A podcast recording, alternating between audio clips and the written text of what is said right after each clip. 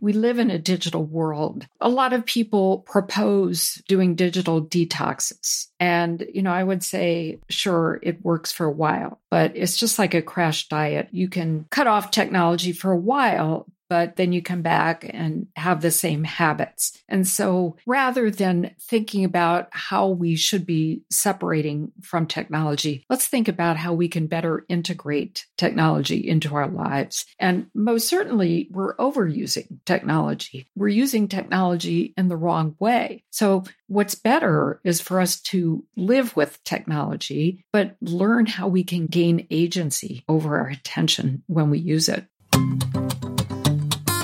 Okay, so question for you. Could your smartphone, that device that you love that seems to reside in whatever pocket seems to be closest to you at any given time, could that very thing be destroying your focus?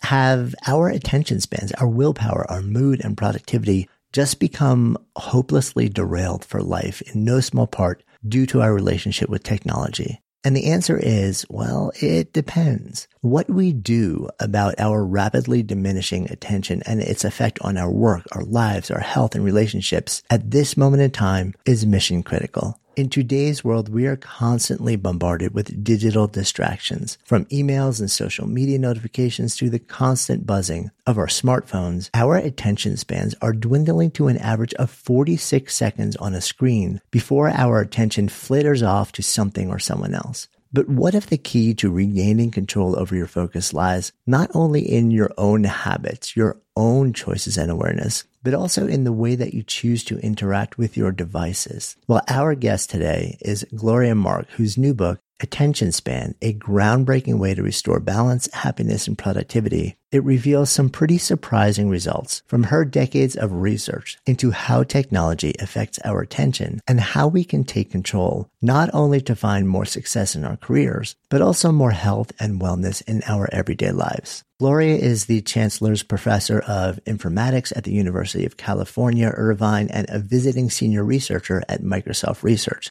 And with a PhD in psychology from Columbia University, she studies the impact of digital media on people's lives, including attention spans, multitasking, distraction, mood, and behavior when using computers and smartphones. And her work has been featured all over from the New York Times to the Wall Street Journal, NPR, Atlantic, BBC, and so many other places. And in today's conversation, you will discover the alarming effect of digital multitasking on our ability to focus and the implications for our mental health, the power of mindfulness practice in helping to combat digital distraction and build a stronger attention muscle. We talk about how the quote future self concept can be utilized to motivate ourselves to stay on task and resist the temptation of digital distraction. We explore simple yet effective environmental changes, such as turning off notifications, but maybe in a different way than you thought about, that can make a significant difference in our ability to concentrate, and the importance of deep, meaningful connection with others in living a fulfilling and creative life and offsetting the taunt of digital distraction and attention drain.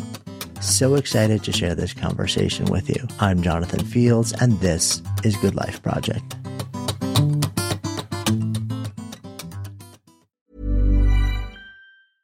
Hi, this is Matt and Sean from Two Black Guys with Good Credit. From a local business to a global corporation.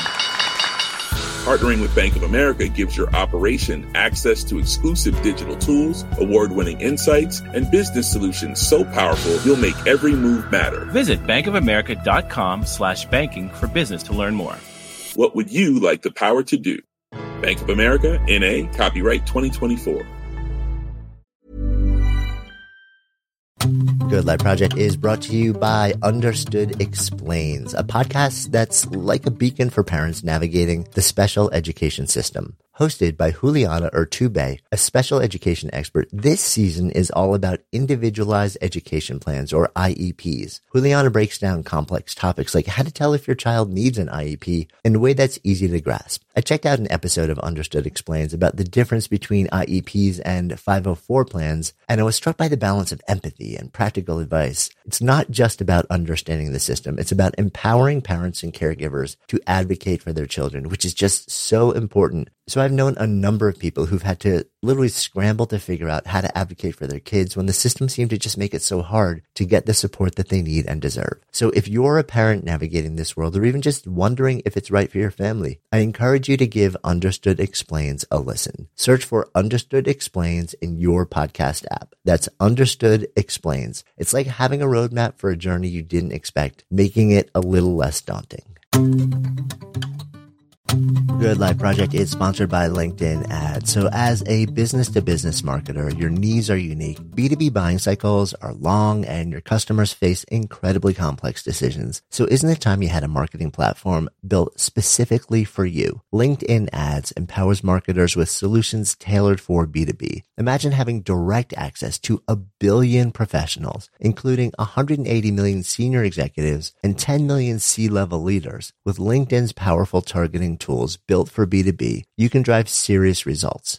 LinkedIn ads generated two to five times higher return on ad spend than other social platforms in the technology space. We've actually tapped the power of LinkedIn ads a number of times ourselves and the campaigns have been really successful. If you're ready to revolutionize your B2B marketing, try LinkedIn ads with a $100 credit on your next campaign. Terms and conditions apply. Go to linkedin.com slash goodlifeproject to claim your credit. That's linkedin.com slash goodlifeproject or just click the link in the show notes. Terms and conditions apply.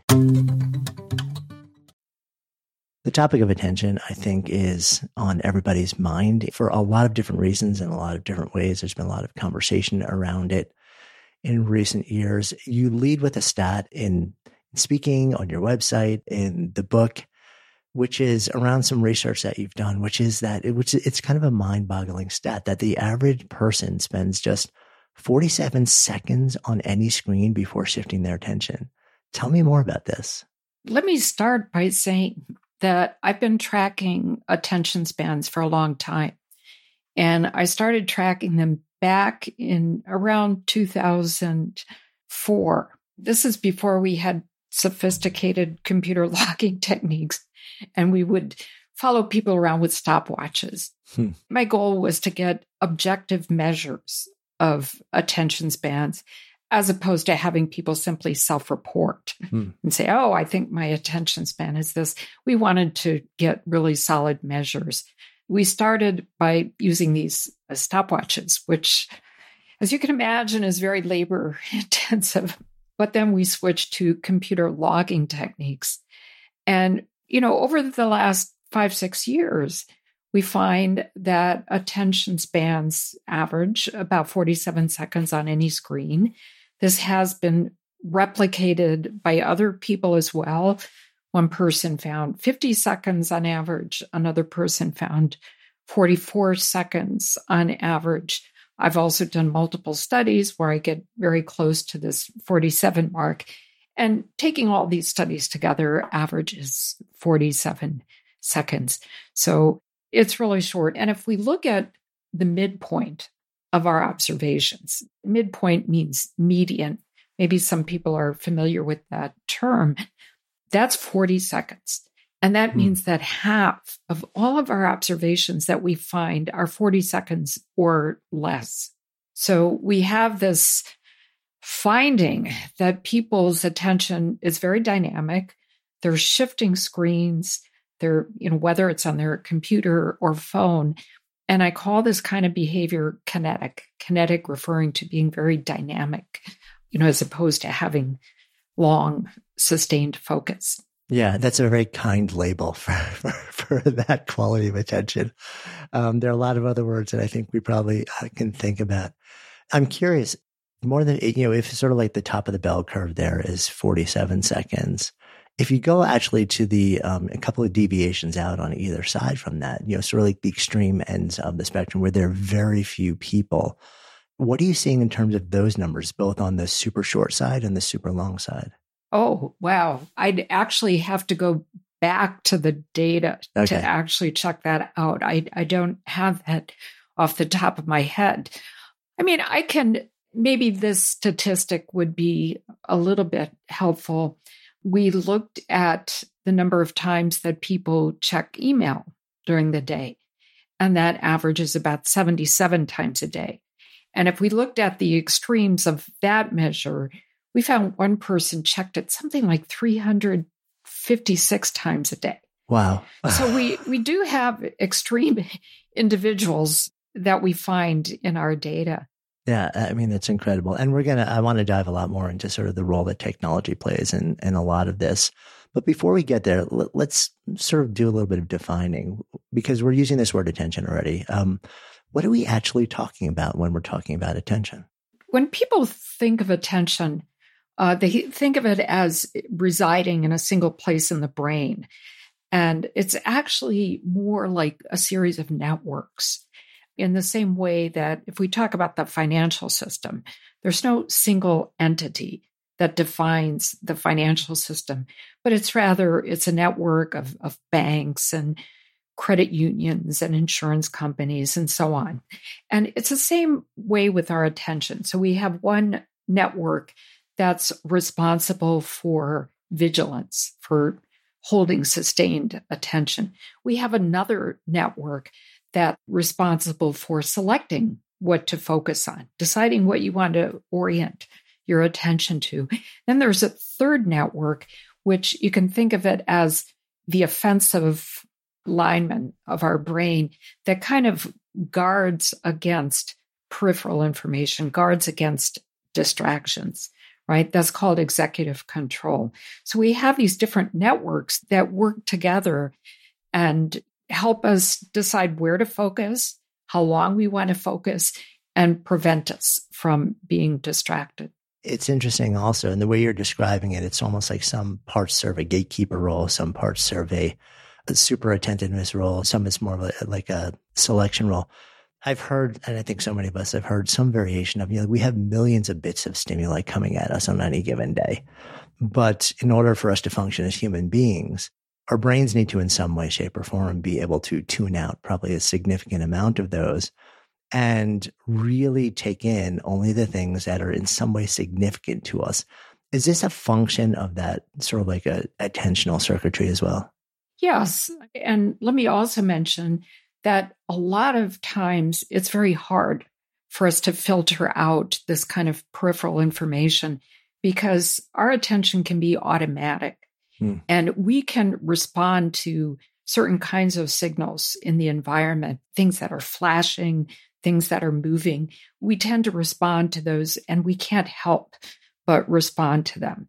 It's like if you're driving and all of a sudden the light, the traffic light turns yellow, right? We suddenly slam on our brakes, or, or we should actually. And that's an automatic reaction. And, you know, if we look back from an evolutionary perspective, you know, people who were hunters and gatherers had to always be on alert for signals in the environment that could be dangerous, like predators. And so they're always scanning the environment. Something that moved, caught their eye, is what they responded to. And so when we're on our devices, we're constantly faced with all kinds of flashing, blinking things on our screens that can distract us, but we can also be distracted from things within ourselves. I mean, it's interesting also the way that you're describing it because I think a lot of us have this connection between the word attention and and quote what we see. And there seems to be also a more complicated relationship between that. Like I'm thinking of this meme that was floating around the internet years ago that was actually based on some research where you were prompted to say there were people in gorilla outfits moving around, passing a basketball between each other. And you say, yeah. how many times was it, or no, it was human beings passing it between each other. How many times was the ball passed? And at the end of it, they would ask, um, did you see the gorilla? And there was somebody who walked through the middle of the screen in a gorilla outfit. And a, a large percentage of people, including me, who feel like I'm pretty good at seeing things and pretty attentive, had absolutely no idea that a person in a gorilla outfit walked across the screen. So I'm, I'm fascinated by the notion of the relationship between what our eyes take in. Is there an intentional element of that that because you are told to focus your attention on a particular thing that you actually don't see things outside of that. Yeah. So this phenomenon that you're talking about is called change blindness. Mm. That we can be so focused on something that we can miss something that's quite important. You can think of our attention like a flashlight. And, you know, you can take a flashlight beam and you can focus that beam very narrowly on something. Let's say you're you're reading something and that beam is focused there. But then we miss what's going on in the periphery. Or the flashlight beam could be very wide and diffuse. And we take in all kinds of information in the environment, but we're not necessarily focusing on any particular thing. So the goal for people is to be able to control that flashlight beam. There's some cases where we want that beam to be, you know, laser focused. There's other times where we want that beam to be very wide and diffuse. For example, you know, let's say we want to think of some new idea, then we want to have this very diffuse range of our attention so that we can be open to letting new ideas come into our minds. Because when really laser focused like that, we don't give ourselves the opportunity to do it. So we have to be able to control that flashlight beam of our attention so that it works for us. Yeah, that makes a lot of sense to me. And I would imagine things like threat play into if you're in an environment where you've got to be, where something in you says, for me to be safe, I need to be constantly scanning and have a broad horizon that's going to control like the widening of that beam. And then if you're yeah. focusing laser focused on a, a craft or something like this, and it's, it's very meticulous, I've used the word focus and you've used the word focus a number of times now. You also describe, you, you sort of break down attention to different states and qualities, only one of them being focus. And I thought that was fascinating because I think most of us think about attention as focus, but you're actually saying that there are actually different states or qualities of attention that maybe we even dismiss or minimize that actually play a really important role. Yeah, that's exactly right. So most people tend to think of there being two states of attention being focused or unfocused. And when I first started studying this, I realized that sometimes we can be very engaged with something and it requires a lot of mental effort. So we can be very challenged. If I'm reading something difficult, uh, reading tax law, which is not, not a favorite thing of mine, but something, you know, I've, I've had to do it really involves a lot of challenge for me. There's other things we do where we can be very engaged and not at all challenged, like when we're playing solitaire or you're playing some uh, computer game or you know you're doing some simple activity outside. We call that rote attention, right? You're very engaged, but you're not at all challenged in what you're doing. It's easy. What you're doing is very easy. If you're not engaged and not challenged, we call that boredom.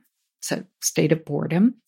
And if you're challenged but not engaged, we call that frustration. An example is when I have a tech problem, right? It's very challenging for me and I, am just not engaged. I, I, it's hard for me to stay engaged with trying to fix that. So people switch among all these different types of attention throughout the day. And it turns out that the focused attention, when you're engaged and challenged, it tends to have a rhythm throughout the day. We find there to be two peaks mid to late morning, and then there's another peak mid to late afternoon. And what we did was we we probed people on their computers and phones throughout the day, and we just asked them two very simple questions. How engaged were you in the thing you were just doing, and how challenged were you? Mm. And so we were able to get a range of these kinds of responses throughout the day across lots of people for multiple days. And we could map it out onto these different types of attention that I talked about. And we find there to be these peaks of focus time, the morning and afternoon and it corresponds to the ebb and flow of the limited attentional resources that we have. You know, other times people switch and they do rote activity using rote attention. Sometimes they're bored. So we're sort of regularly flipping between these different modes, but it seems like your research is showing that there are these two fairly universal moments throughout the day when we're able to access a more of a peak focus state. Yes. So what popped into my mind as you're describing it, because it seems like the four different states are really, it's a factor of engagement and challenge. The question that popped into my mind as you're describing that is, do stakes play a role in this as well? Or, and maybe are they just a factor of one or the other? So here would be the example that I got curious about. If I am outside rock climbing, okay, so I, it's, I'm going to be super engaged because I have to be, and it's going to be really challenging, both cognitively, creatively, and physically. And the stakes may be life and death. Now I could also be at home playing a hyper vivid, realistic video game that has me climbing on that identical peak, right? So really engaged, really challenging, cognitively complex, not physically, but the actual stakes to me are really low.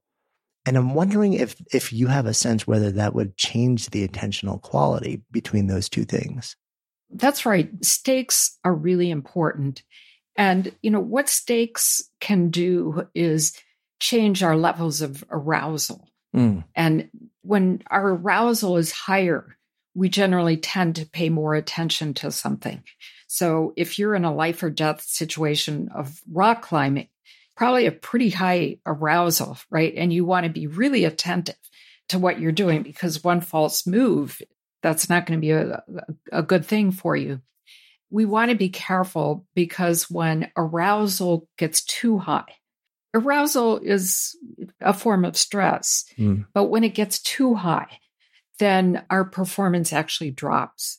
And so you want to make sure that you stay at that sweet spot of arousal. It's also called stress, so that you're just challenged enough so that you can be engaged, you can perform at your peak, but not too much arousal because then you're just overwhelmed and you won't be able to perform as well. This is a, a relationship in psychology called the Yerkes Dodson law.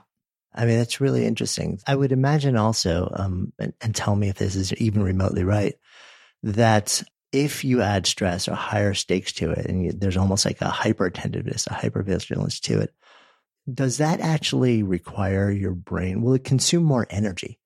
Than a rote state or a boredom state or a frustration state or even a lower level focus state. And the literal depletion of energy substrates in your brain play a role in your ability to sustain that. Yeah, it does require less energy. There's less mental effort, there's less challenge. And if you think about it in terms of this notion of us having a limited amount of attentional resources, it's using less attentional resources if it's less challenging. If you're doing something that's more challenging, it's using up more our precious attentional resources. Got it. Hi, this is Janice Torres from Yo Quiero Dinero. If you own or operate a business, whether it's a local operation or a global corporation, partnering with Bank of America could be your smartest move. By teaming with Bank of America, you'll enjoy exclusive digital tools, award winning insights, and business solutions so powerful you'll make every move matter. Position your business to capitalize on opportunity in a moment's notice. Visit bankofamerica.com slash banking for business to learn more. What would you like the power to do? Bank of America NA, copyright 2024. Here's a cool fact a crocodile can't stick out its tongue. Another cool fact you can get short term health insurance for a month or just under a year in some states. United Healthcare short term insurance plans are designed for people who are between jobs, coming off their parents' plan, or turning a side hustle into a full time gig. Underwritten by Golden Rule Insurance Company, they offer flexible, budget friendly coverage with access to a nationwide network of doctors and hospitals. Get more cool facts about United Healthcare short term plans at uh1.com. This message comes from BOF sponsor eBay. You'll know real when you get it. It'll say eBay Authenticity Guarantee. And you'll feel it. Maybe it's a head turning handbag, a watch that says it all, jewelry that makes you look like the gem, or sneakers and streetwear so fresh every step feels fly. eBay gets it. So look for the blue check mark next to that thing you love and be confident that every inch, stitch, sole, and logo is checked by experts. With eBay Authenticity Guarantee, you can trust that feeling of real is always in reach. Ensure your next purchase is the real deal. Visit eBay.com for terms. Good Life Project is sponsored by Lexus GX. So have you ever owned something that inspired you to just up your game? For me, it was this high-end mountain bike. I love the ultralight frame, the suspension, the precision gearing, and I realized it deserved to be ridden to its full potential. So I started training harder so I could experience the joy it could give back to me. And it paid off. That bike helped me discover just new levels of performance and straight up joy. When we own exceptional things, they inspire us to do exceptional things. The all new Lexus GX has an exceptional capability that will have you seeing possibilities you never knew existed. Its advanced technology and luxurious interior mean that wherever you go, you'll never go without. Imagine tackling rugged landscapes with the available 33 inch all terrain tires and multi terrain select, then unwinding with the available front row massaging seats. This is a vehicle that inspires you to go further to live up to its full potential. So why settle? Live up to the all new Lexus GX, luxury beyond limits. Experience amazing at your Lexus dealer. So the way you describe the focus state, it seems like that's the state that most of us talk about when we talk about attention. We have these other three states though. I've always been taught that if something persists through generations and generations and generations, it's got to serve some purpose. So a lot of us would probably think about the rote state, the boredom state, the frustration state, and say, those are things we want to avoid. What purpose could they possibly solve? But I'm guessing they probably do serve an important and meaningful purpose.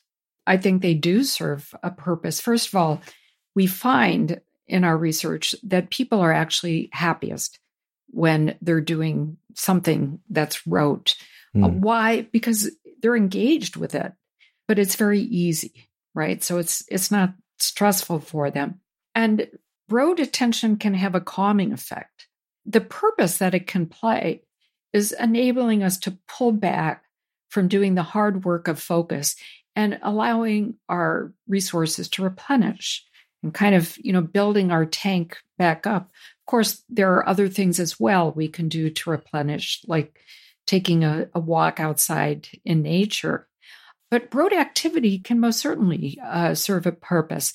And, you know, when we think of some of the great artists and scientists, they generally incorporated some kind of rote activity into their day. And I'm, I'm thinking of there's an illustrator, Maira Kalman, who talks about just the pleasure she gets from doing a simple activity like ironing right? And there was actually a, a, piece written up about that. She just loves this rote activity of ironing. I have a friend who's an MIT professor, and he loves the activity of matching socks. You know, when the wash is done, he loves this kind of calmness of just being able to match socks for his family. And I, I've talked to lots of people. People have various kinds of rote activities that they like to do knitting is a favorite for some people, or even doing simple gardening. One person I spoke to likes to just bounce a ball against a, a screen. Sometimes rote activity, because we're not using a lot of mental resources, can help ideas to incubate in our minds, right? So we we have some spare capacity and this can sometimes work in the background of our minds and help us come up with new ideas. I don't know if you've ever read a book called um, Daily Rituals. Yes, I know that very well. Right. Yes. And what's amazing is that so many of the people that we hold up as the greatest writers, scientists, artists, like uh, innovators of, you know, through many generations, when you look at their 24 hour cycle, they have that time built into it. And it seems like it's almost fairly sacred. Like the meandering, the wandering, you know, the flaneuring around, it's a part of their process. And you see it so often, it really, you really start to wonder, is that actually a critically, though maybe undervalued part of a creative or innovative or generative process? My favorite story from the book Daily Rituals is of Beethoven. Hmm. And he used to have a ritual of pouring water over his hands. And he'd pour the water back and forth and back and forth, even to the extent that the tenant downstairs used to complain with the water pouring through the floor. But he said that he used to compose during that time. He would actually compose music in his head. There was something about this ritual that helped him. Another favorite ritual that I read about is the philosopher Wittgenstein, who peeled potatoes and said he got his best philosophical ideas from peeling potatoes. Now, you have to be somewhat engaged, right? But it doesn't involve a you know tremendous amount of mental effort to peel potatoes. But he was able to think in the background, and he came up with you know great ideas. I love those examples, and I'm also really glad to hear that I'm not a weirdo for enjoying pairing socks. or maybe I am, but I'm in good company. So I can assure you, you're in very good company. Excellent, excellent. You know, we've been sort of exploring some of the myths that you talk about also. One of the other myths that I thought was really interesting is around the notion of flow.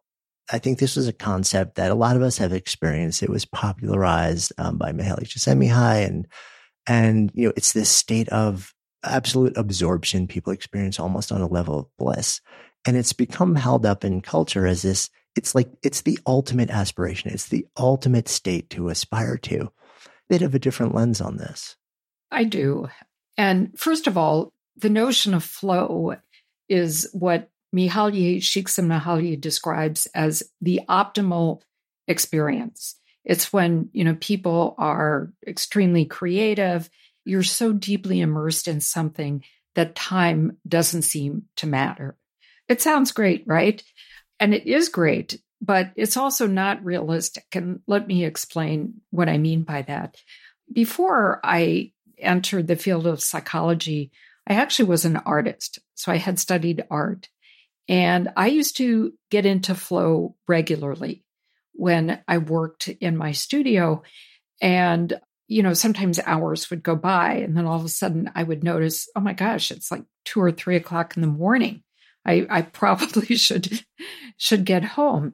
And so I would enter flow regularly. And it was the nature of the work that I did that enabled me to enter a flow state because art is inherently creative. And if you talk with people who play music or people who do sports or dancers or people who have a hobby like doing woodworking, it's very easy to enter a flow state, right? These are inherently creative activities. But if you're a person who does knowledge work and, and a lot of the work that we do during the day is not necessarily conducive to flow. So, what do I do? I conduct research, I analyze data, I write papers, I interview people. All of these activities involve my doing analytical thinking, right? I have to work hard to concentrate on what I'm doing, but it doesn't necessarily get me into flow. Occasionally, if I'm brainstorming with someone, I might get into flow, but most of the time, I don't expect to. And I've studied lots and lots of knowledge workers over the years, and people report the same kinds of things that, you know, maybe in a group brainstorming session, they might get into flow. If you're doing complex coding, people can get into flow. But for most of the kinds of activities that people do, especially when we use our devices, it's not realistic to expect that we get into flow.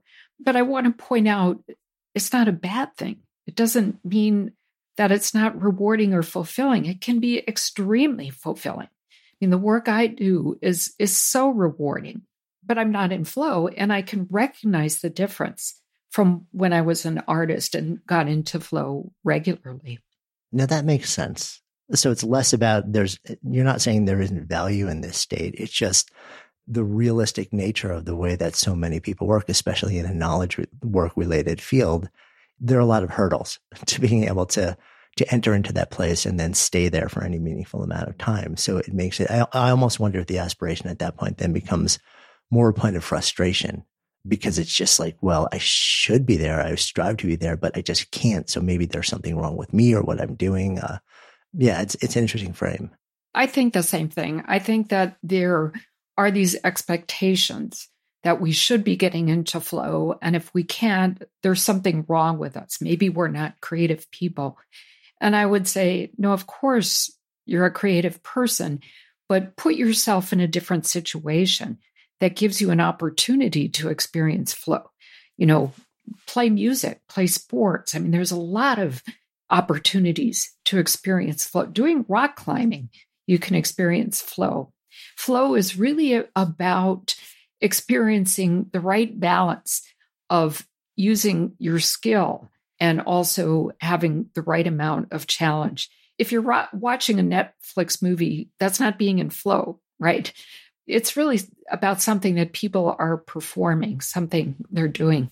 But, you know, I, I have to emphasize that if you don't get into flow, for anyone who expects that they should and feels guilty about it, it's an unrealistic expectation to think that we should be in flow so often. So let's think about what might be more realistic, which is understanding what your personal rhythm of attention is and leveraging that and designing your day so that you're doing the hardest work and the work that requires the most creativity for those times when your attention is at its peak and you will perform well and you'll feel rewarded. Yeah, no, I, I love that piece of advice. Um, and I want to drop a little bit more into some of the things that we can do, but I also want to unpack that number that we started out with a bit more because I, am curious about it, and I'm sure our community is that that 47 second on a screen before we switch thing, and maybe zoom the lens out a little bit because you've you brought up a number of times this the relationship between attention and technology. You know, we live in a world now where we're pretty much tethered 24 seven to something, to some form of connectivity, some device, some technology, and often many, many different things and, and applications all at once. Um, so talk to me a bit about your lens on the relationship between technology and how it has been affecting our attention. So it's most certainly has affected our attention. We we live in a digital world. You know, a lot of people propose doing digital detoxes. And you know, I would say sure, it works for a while, but it's just like a crash diet. You can cut off technology for a while, but you know, then you come back and have the same habits. And so rather than thinking about how we should be separating from technology, let's think about how we can better integrate technology into our lives. And most certainly, we're overusing technology. We're using technology in the wrong way. And of course, we don't have that ability to have agency over our attention to be able to control that flashlight beam, right? To narrow it when we need to, to have it wide and diffuse when we need to.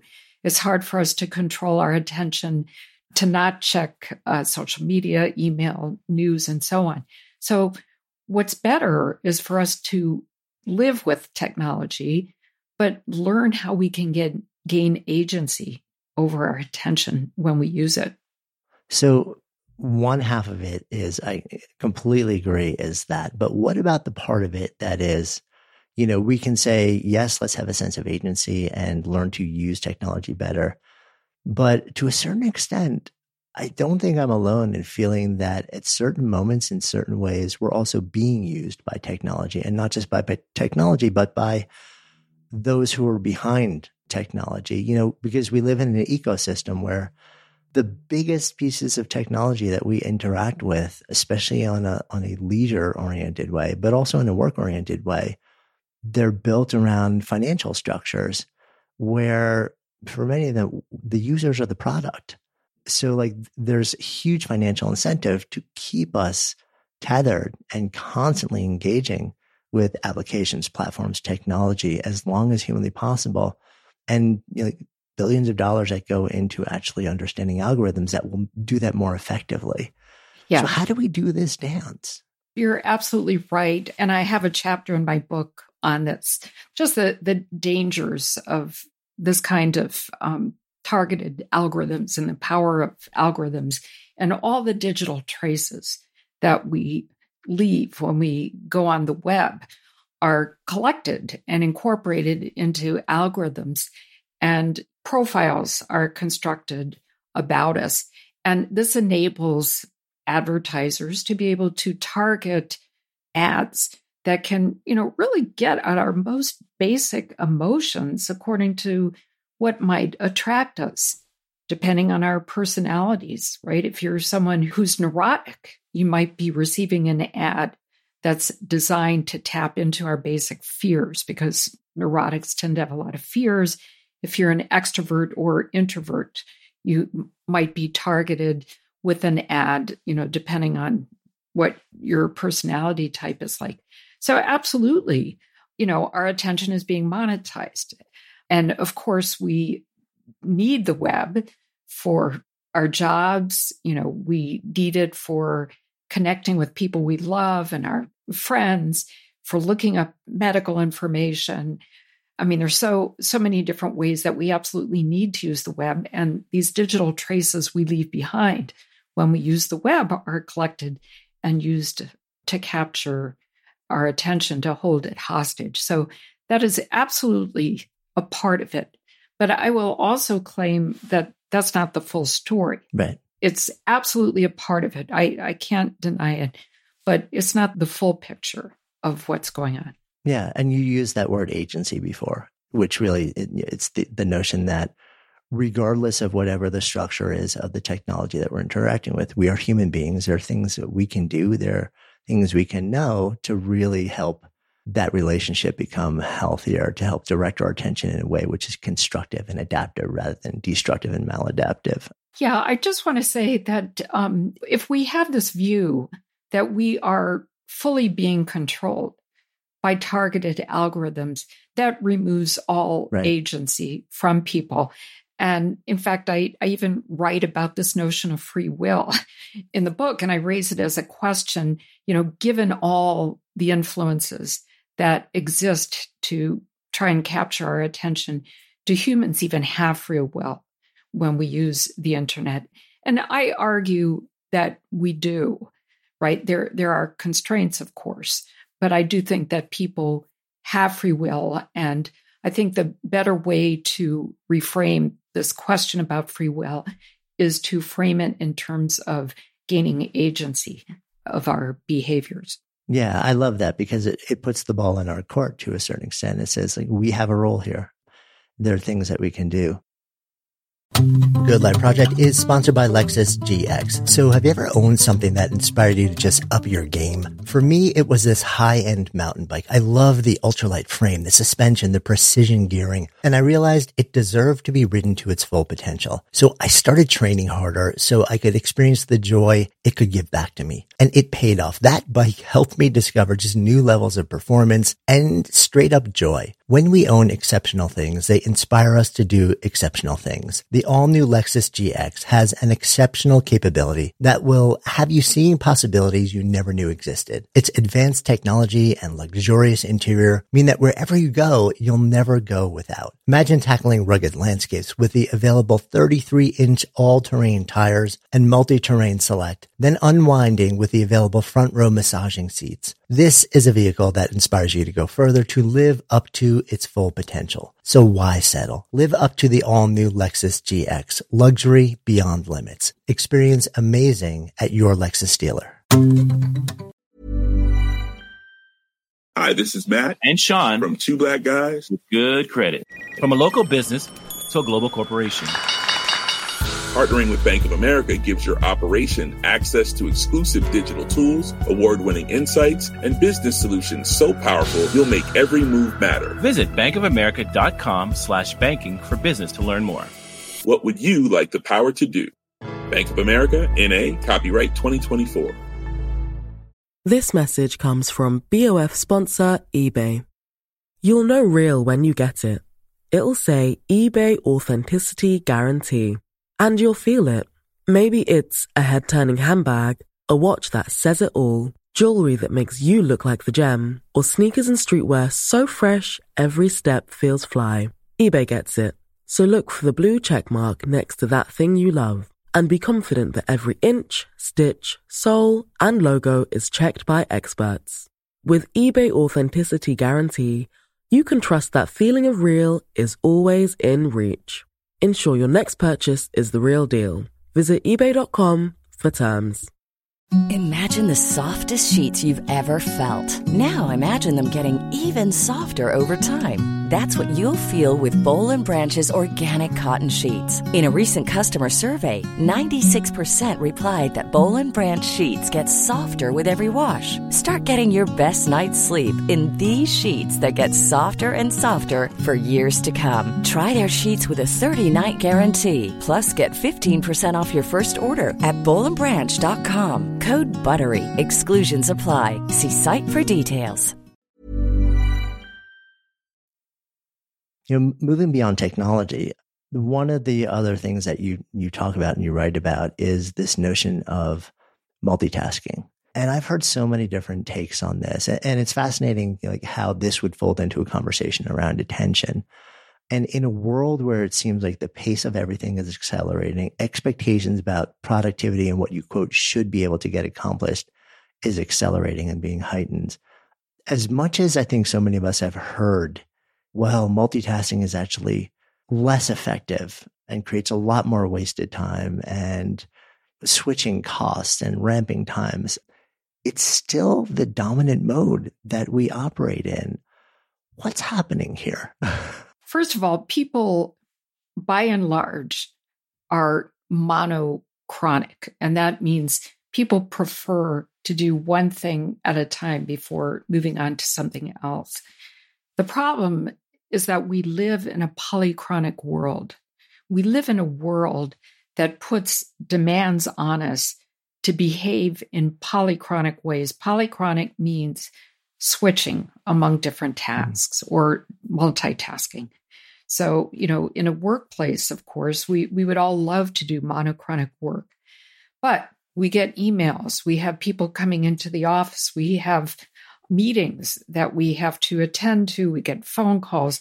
We're constantly switching our attention based on the demands of the environment. And so it's like we're we're square pegs with our preferences forced into round holes to do something that's just not basic to our natures. Now, you talked about is multitasking a good thing? It's not a good thing.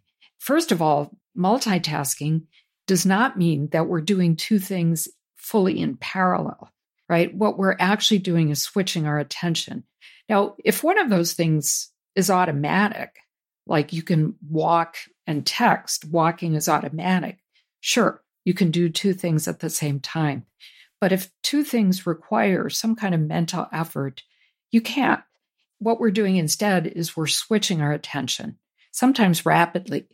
So, you know, being in a Zoom meeting, I think many people have had the experience you're in Zoom and you're trying to do your email at the same time and you're switching back and forth. Of course, no one in our community, but we've heard about people. sure, of course. Ne- never. We're we're completely innocent. And, uh, you know, sure, it seems to work fine until your name is called on and it's time for you to answer a question or report. You have no idea what had been going on in the meeting. Because your attention was on your email. So when people multitask, there's three things that why it's bad. Number one is people make more errors.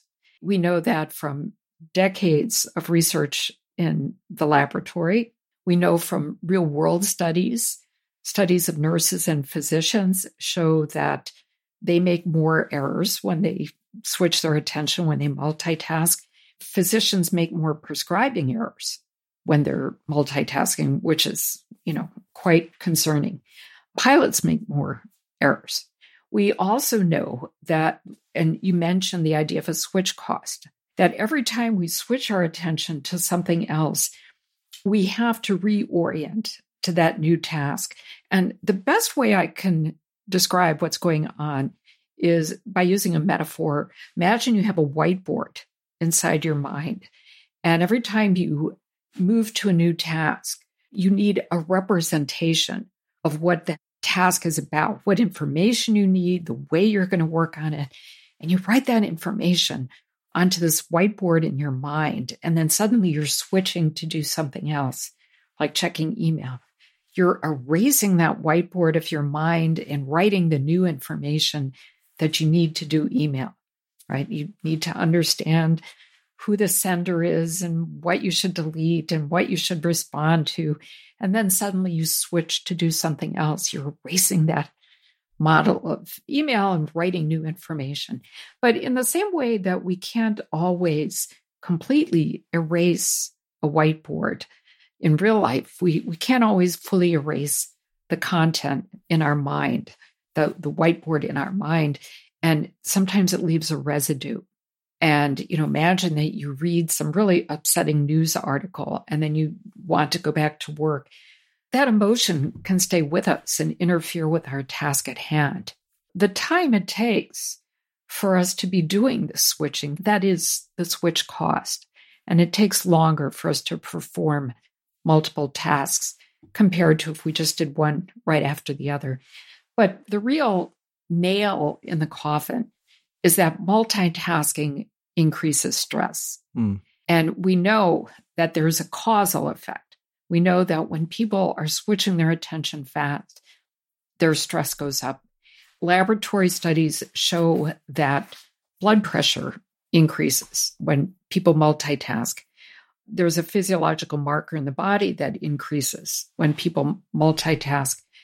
And we found in our research when people wear heart rate monitors, which provides a measure of stress, that when we correlate that with attention switching, we find that stress goes up. In fact, we try to control for all the things we can think of that can create stress, things like job role, job demands, gender.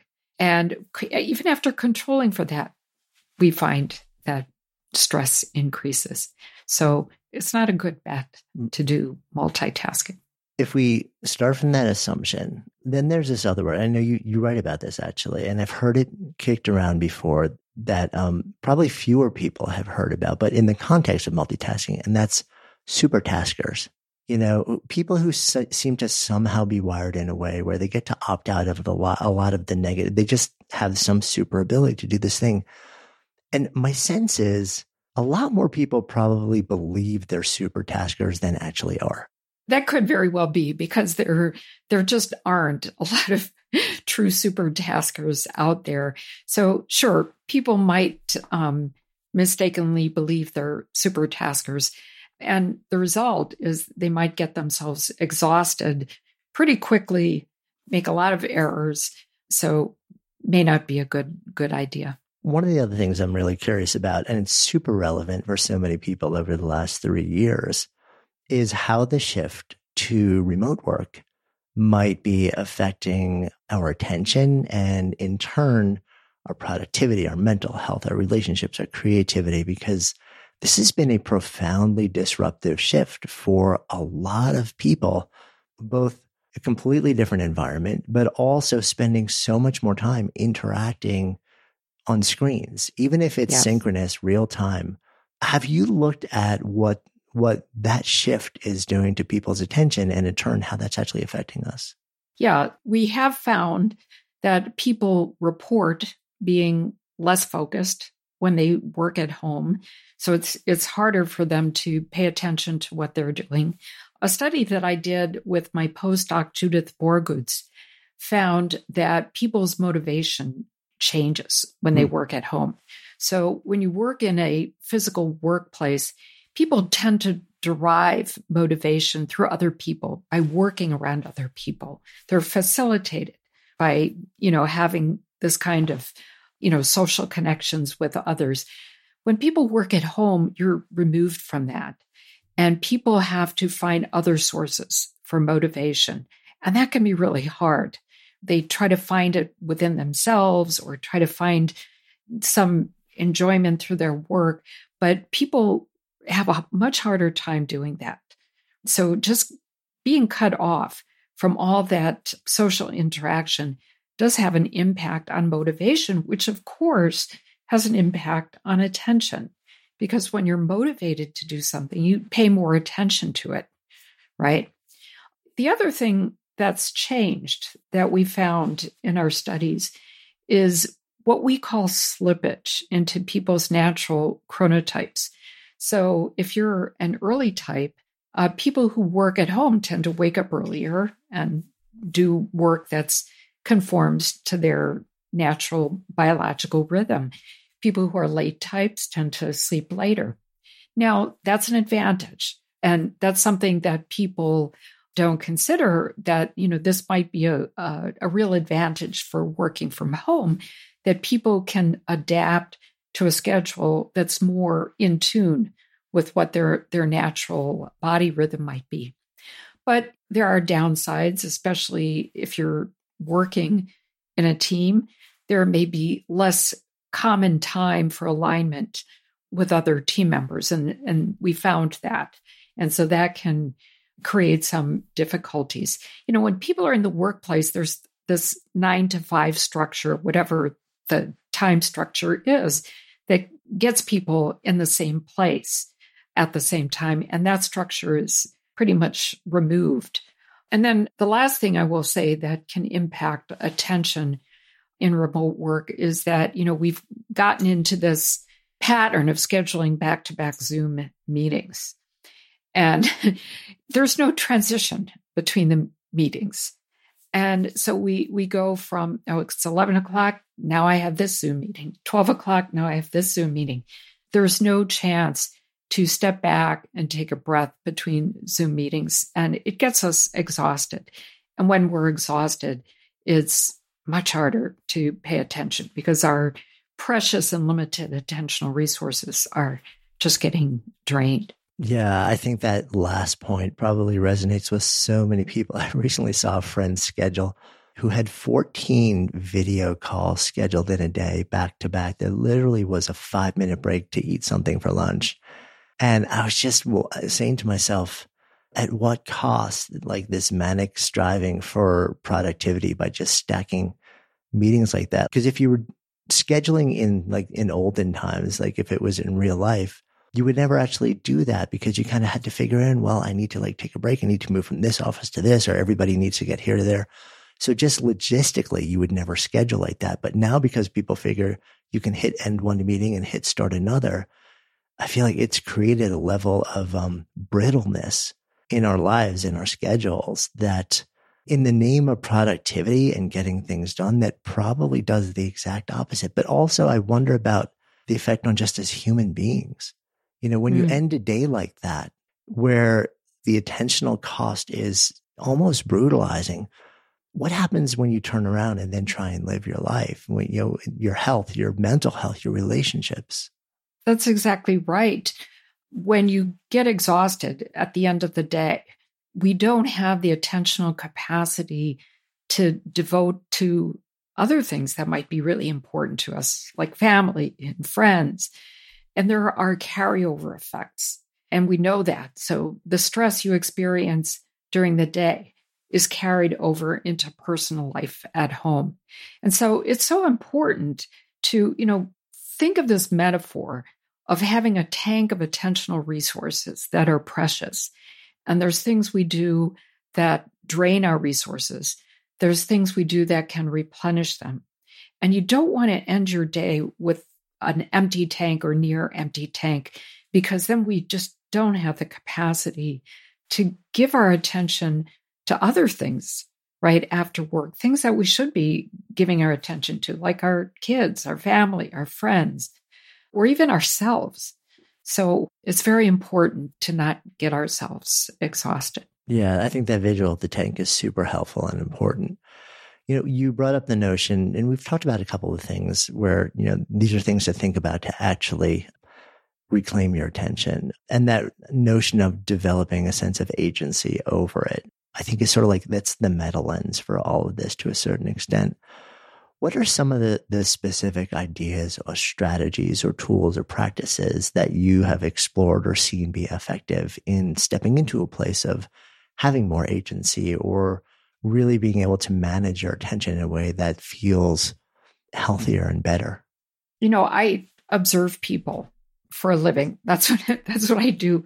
That's um, part of my research, and I learned how I can become an observer of myself, of my own behavior. And what brought me to this idea was that during the pandemic, my university offered a course in mindfulness based stress reduction. And I, I, found that course to be really useful. And mindfulness teaches you to, to focus on the present. And I realized that when we use our devices, a lot of our actions are unconscious. So, you know, I, I see my phone and I grab for it. That's an unconscious action. Or I suddenly switch my screen to go to social media or news or email. And so the idea is, you know, how can I make these unconscious actions more conscious? How can I raise them to my conscious awareness? Because if I can do that, then I can be intentional in how I behave and I can act, and that's how I can change. So, how do I do that? I practice what I call meta awareness, which is being aware of the thing I'm doing as it's unfolding.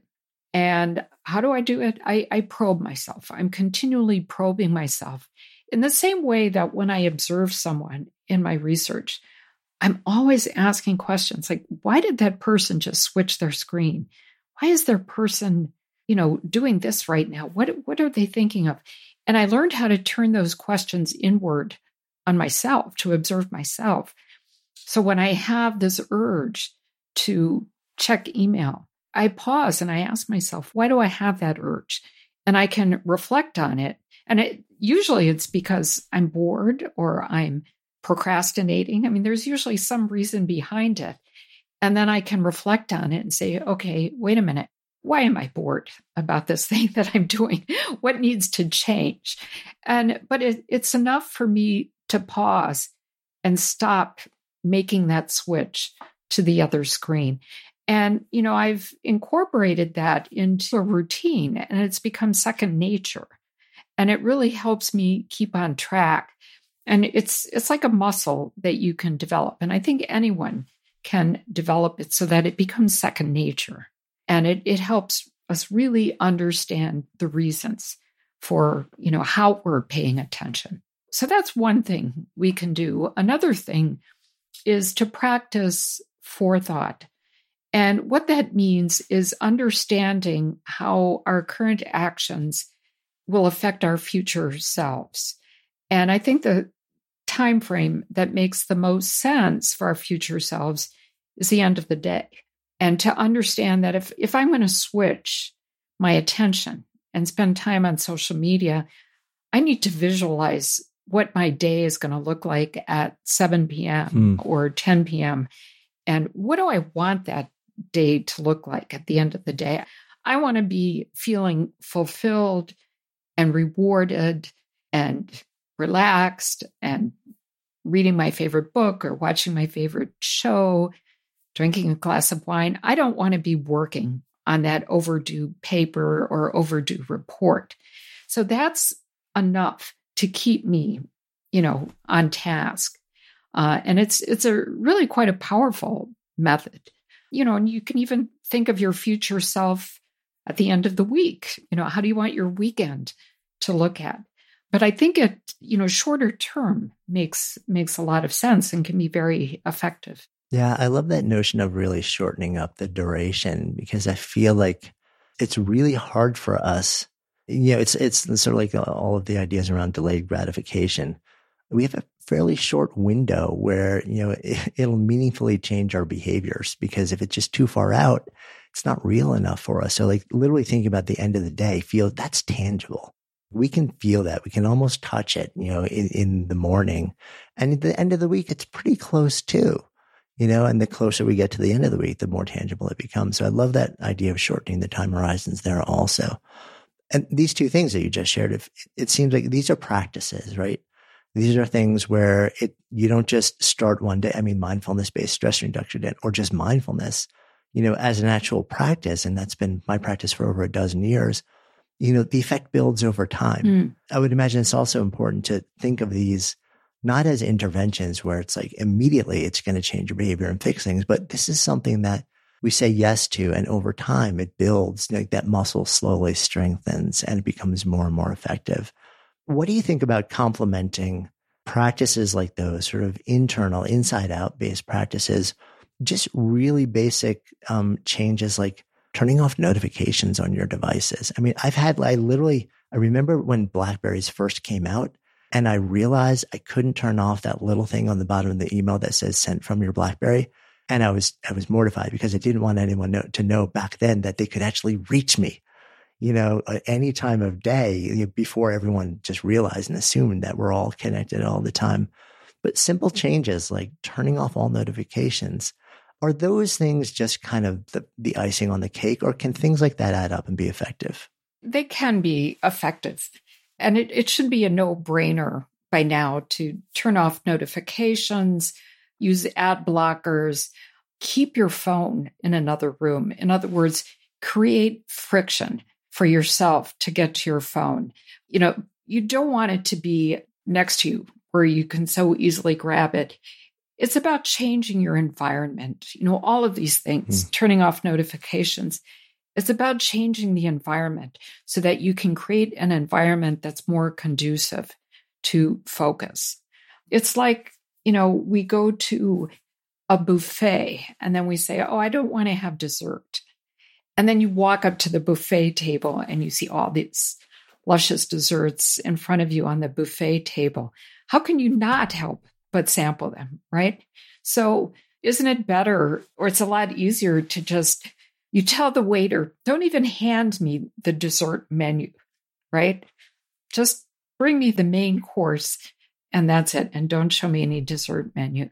You know, by changing the environment, it just makes it a lot easier for us to have control over our attention. Yeah, that makes a lot of sense. I, I love that visual of the buffet, and it feels like a good place for us to come full circle in our conversation as well. And I always wrap up with the same question. I'm curious what your thoughts are in this container of the Good Life Project. If I offer up the phrase to live a good life, what comes up? I think it's so important to be with people, people you love, people you have deep friendships with, people with who you feel safe and can be creative with. There's probably nothing I love more than just being creative around other people. So for me, that's a good life to be just surrounded by people you love, you can be creative with. Mm, thank you.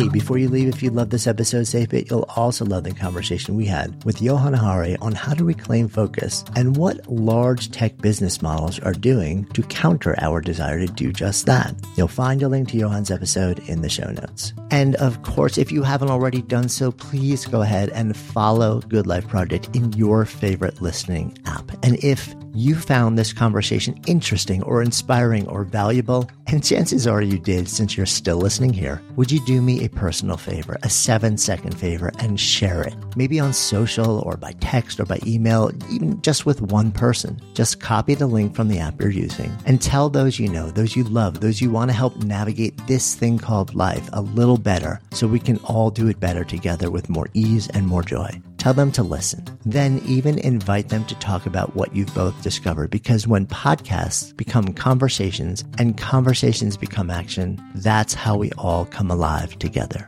Until next time, I'm Jonathan Fields, signing off for Good Life Project.